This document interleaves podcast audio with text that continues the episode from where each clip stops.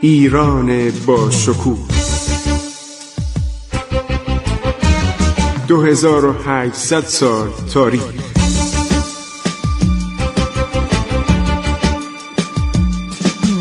عبور از تاریخ.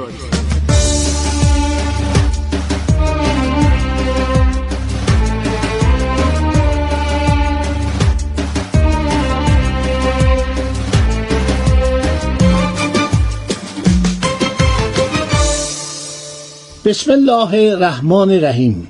به نام خداوند بخشاینده مهربان. دوستان عزیز، من خسرو معتضد هستم، در برنامه عبور از تاریخ با شما صحبت می کنم. اختراع توپ، شمخال و تفنگ در طول قرن 14 میلادی یک تحول بزرگی در دنیا ایجاد کرد. از آغاز قرن 15 میلادی عرض شود که سرداران و استراتژیست‌های نامی اروپا از جمله پاشاها، سرعسکرهای عثمانی دانستند موازنه میان نیروهای مجهز به سلاح گرم و نیروهایی که همچنان به سلاح قدیمی و سنتی مسلحند به هم خورده. به کاربرندگان سلاح سرد به رغم هر اندازه شجاعت قادر به هماوردی با نیروهای دارای تفنگ و شمخال یا آرکبوز و توپخانه نیستند. این واقعیتی بود. اسلحه برجسته، اسلحه مدرن، اسلحه‌ای که آتشی بود، خب اومده بود به بازار، اومده بود به عرصه و نمیشد از این پرهیز کرد. عثمانی ها از این اسلحه خوب استفاده کردن، یعنی توپخانه جزو لایتجزای ارتش عثمانی شد. ایرانیان این کار نمی کردن. یک حالات پهلوانی و حماسی و حالت لوتیگری در ایرانیا بود. می گفتن یعنی چه؟ ما چرا باید از تفنگ استفاده کنیم؟ یک کسی رو مثلا 50 متر اونورتر، بدون که نزدیک ما باشه، بدون که با هم زورآزمایی کرده باشیم، با شلیک یک گلوله بکشیم. این رویه در ما بود. حتی تا زمان قاجار، یعنی ژنرال های فرانسوی و انگلیسی که اومدن به ایران و فرمانده ارتش ایران شدن، مستشار بودن، در حقیقت فرمانده بودن، مثل ژنرال گاردان، مثل سلطان یکم ترزل، مثل فابویه، مثل وردیه، مثل لامی. اینا تعجب میکردن که آقا چرا ایرانی از اسلحه گرم مثلا پرهیز میکنن؟ میگن این ناجوانمردیه، این نالوتیگریه. ببینید این روحیه و صفات ملت ایران بود. یک جوانمردی بود که واقعا یکی از عللی که استفاده از تفنگ و شمخال تفنگ پایدار بود، خیلی مشکل بود. یعنی استفاده از این تفنگ معمولا 2 نفر باید استفاده کنن، 2 نفر تیرانداز باید باشن، یکی به اصطلاح گلوله بذاره و دیگری شلیک کنه. و همینطور توپخانه برای ایرانی‌ها شاق بود. در جنگ چالداران علت که ما شکست خوردیم این بود که توپخانه نداشتیم. یعنی لوتیگری ایرانی، معرفت ایرانی، جوانمردی ایرانی، استفاده از سلاح گرم و کشتار توده مانند افرادی که در دسترس نبودن، جلو نبودن، رزم‌آوری نمی‌کردن، به اصطلاح جلو هم صف نمی‌کشیدن، اینا رو خارج از لوتیگری و معرفت و انسانیت می‌دونست. این طبع ایرانی بود. خیلی عباس میرزا زحمت کشید. قبل از عباس میرزا، شاه عباس خیلی سعی کرد به زور، یعنی با فشار، با دستور اداری، با مجازات، که آقا شما شلیک کنید، شما چرا اینقدر به گرز و نمیدونم به قداره و به شمشیر و تیر و کمان، مثلا میگفتن تیر و کمان درسته از راه دور به اصطلاح پرتاب میشه، مثلا 10 متر 20 متر اونورتر، ولی باز مردانگی، من زور بازومو به کار میبرم. براشون اسلحه گرم یه مقداری ناجوانمردی محسوب میشد. راجر سیوری در خصوص استفاده از تفنگ نوشته: عثمانی‌ها در مدت کوتاهی پس از اختراع توپ، تفنگ را به کار بردند. شاید در حدود سال 1340 میلادی استفاده و توسعه سریع به کار بردن اصل جمع در امپراتوری عثمانی باعث اعجاب بود، در حالی که استفاده از اصل جمع حتی مدت‌ها در اروپا با مقاومت روبرو شده بود. او نوشته است: طبق مآخذ موجود ایرانی، شروع به کار بردن تفنگ در ایران مربوط به سال 1278 میلادی می شود، ولی طبق مآخذ اروپایی از سال 1507 میلادی، یعنی آغاز دولت صفویه، عرض شود که آغاز می شود.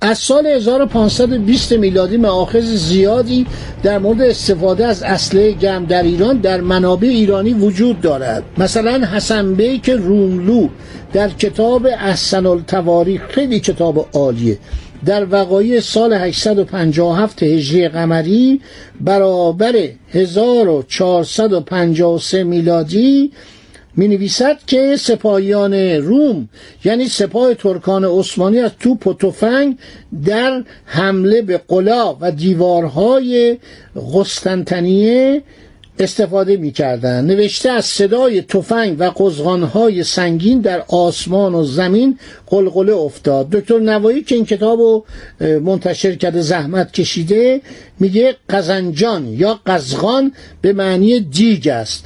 در برهان قاطع توضیح داده شده توپ بزرگ را هم میگویند که بدان گلوله بر قلعه اندازند.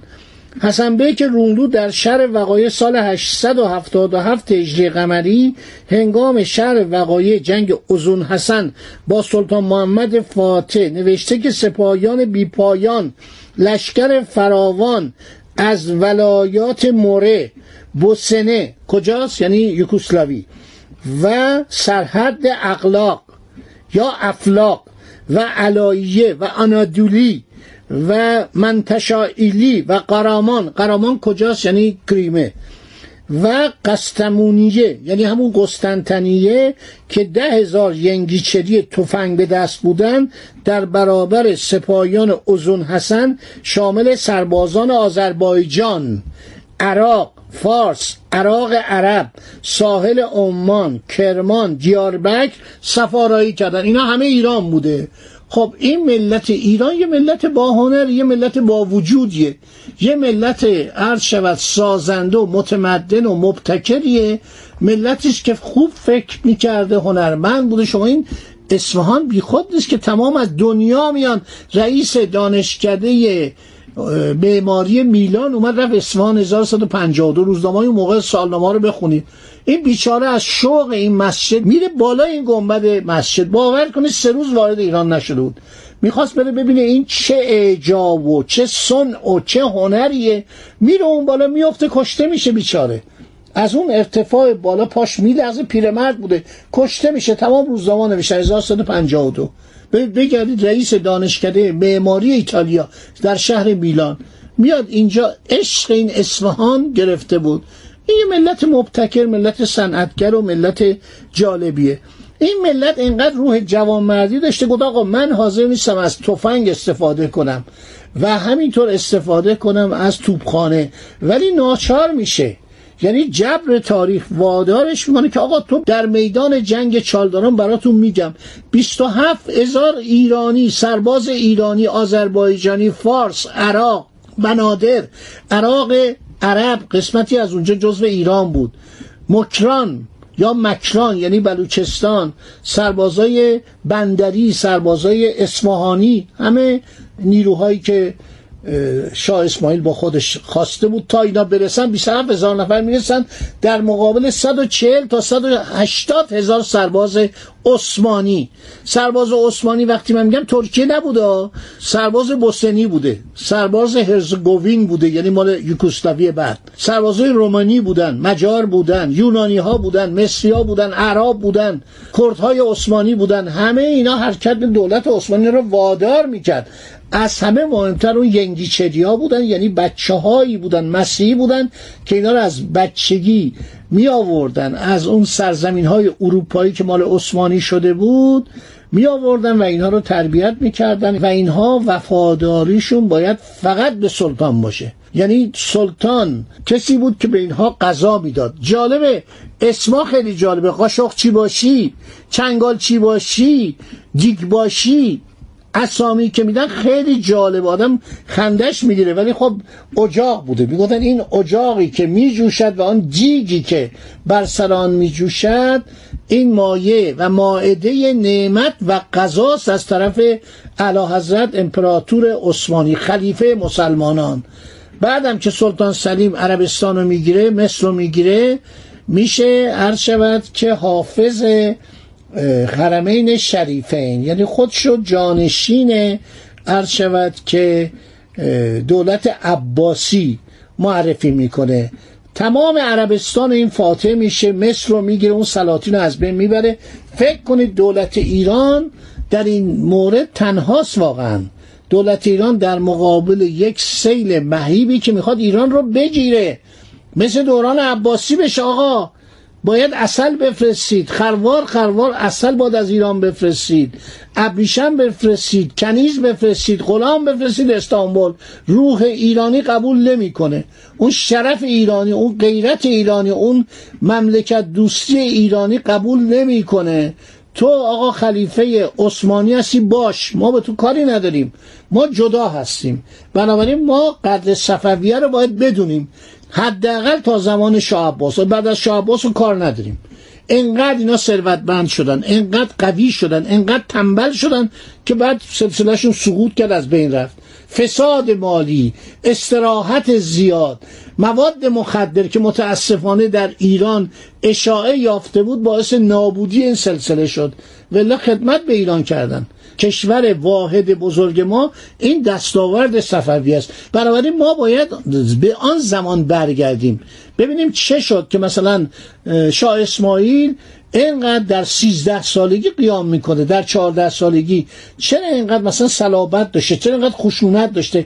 برای که اگر نداشت ما باید بریم اسیر عثمانی بشیم، ما بریم یک دونه ایالتی از عثمانی بشیم و هر سال برای اینا هدایا و پول و سکه و نمیدونم جواهر. و متاسفانه در زمان عباسیان ما خروار خروار عسل میرفت، هزاران خروار زعفران اینا میخواستن، خیلی چیزا از ما میخواستن. برید این کتابا رو بخونید ببینید اینا چه توقعاتی از ایران داشتن. خدا نگهدار شما. تا برنامه بعد دنباله مطالب رو میگیم، داریم به صفویه نزدیک میشیم. من به این سلسله خیلی اعتقاد دارم، خیلی احترام قائلم، برای اینکه توانستن ایران رو به دوران قدیم بازگردانن و از سلسله های فئودالی و تجزیه جلوگیری کنن. خدا نگهدار شما. با عبور از تاریخ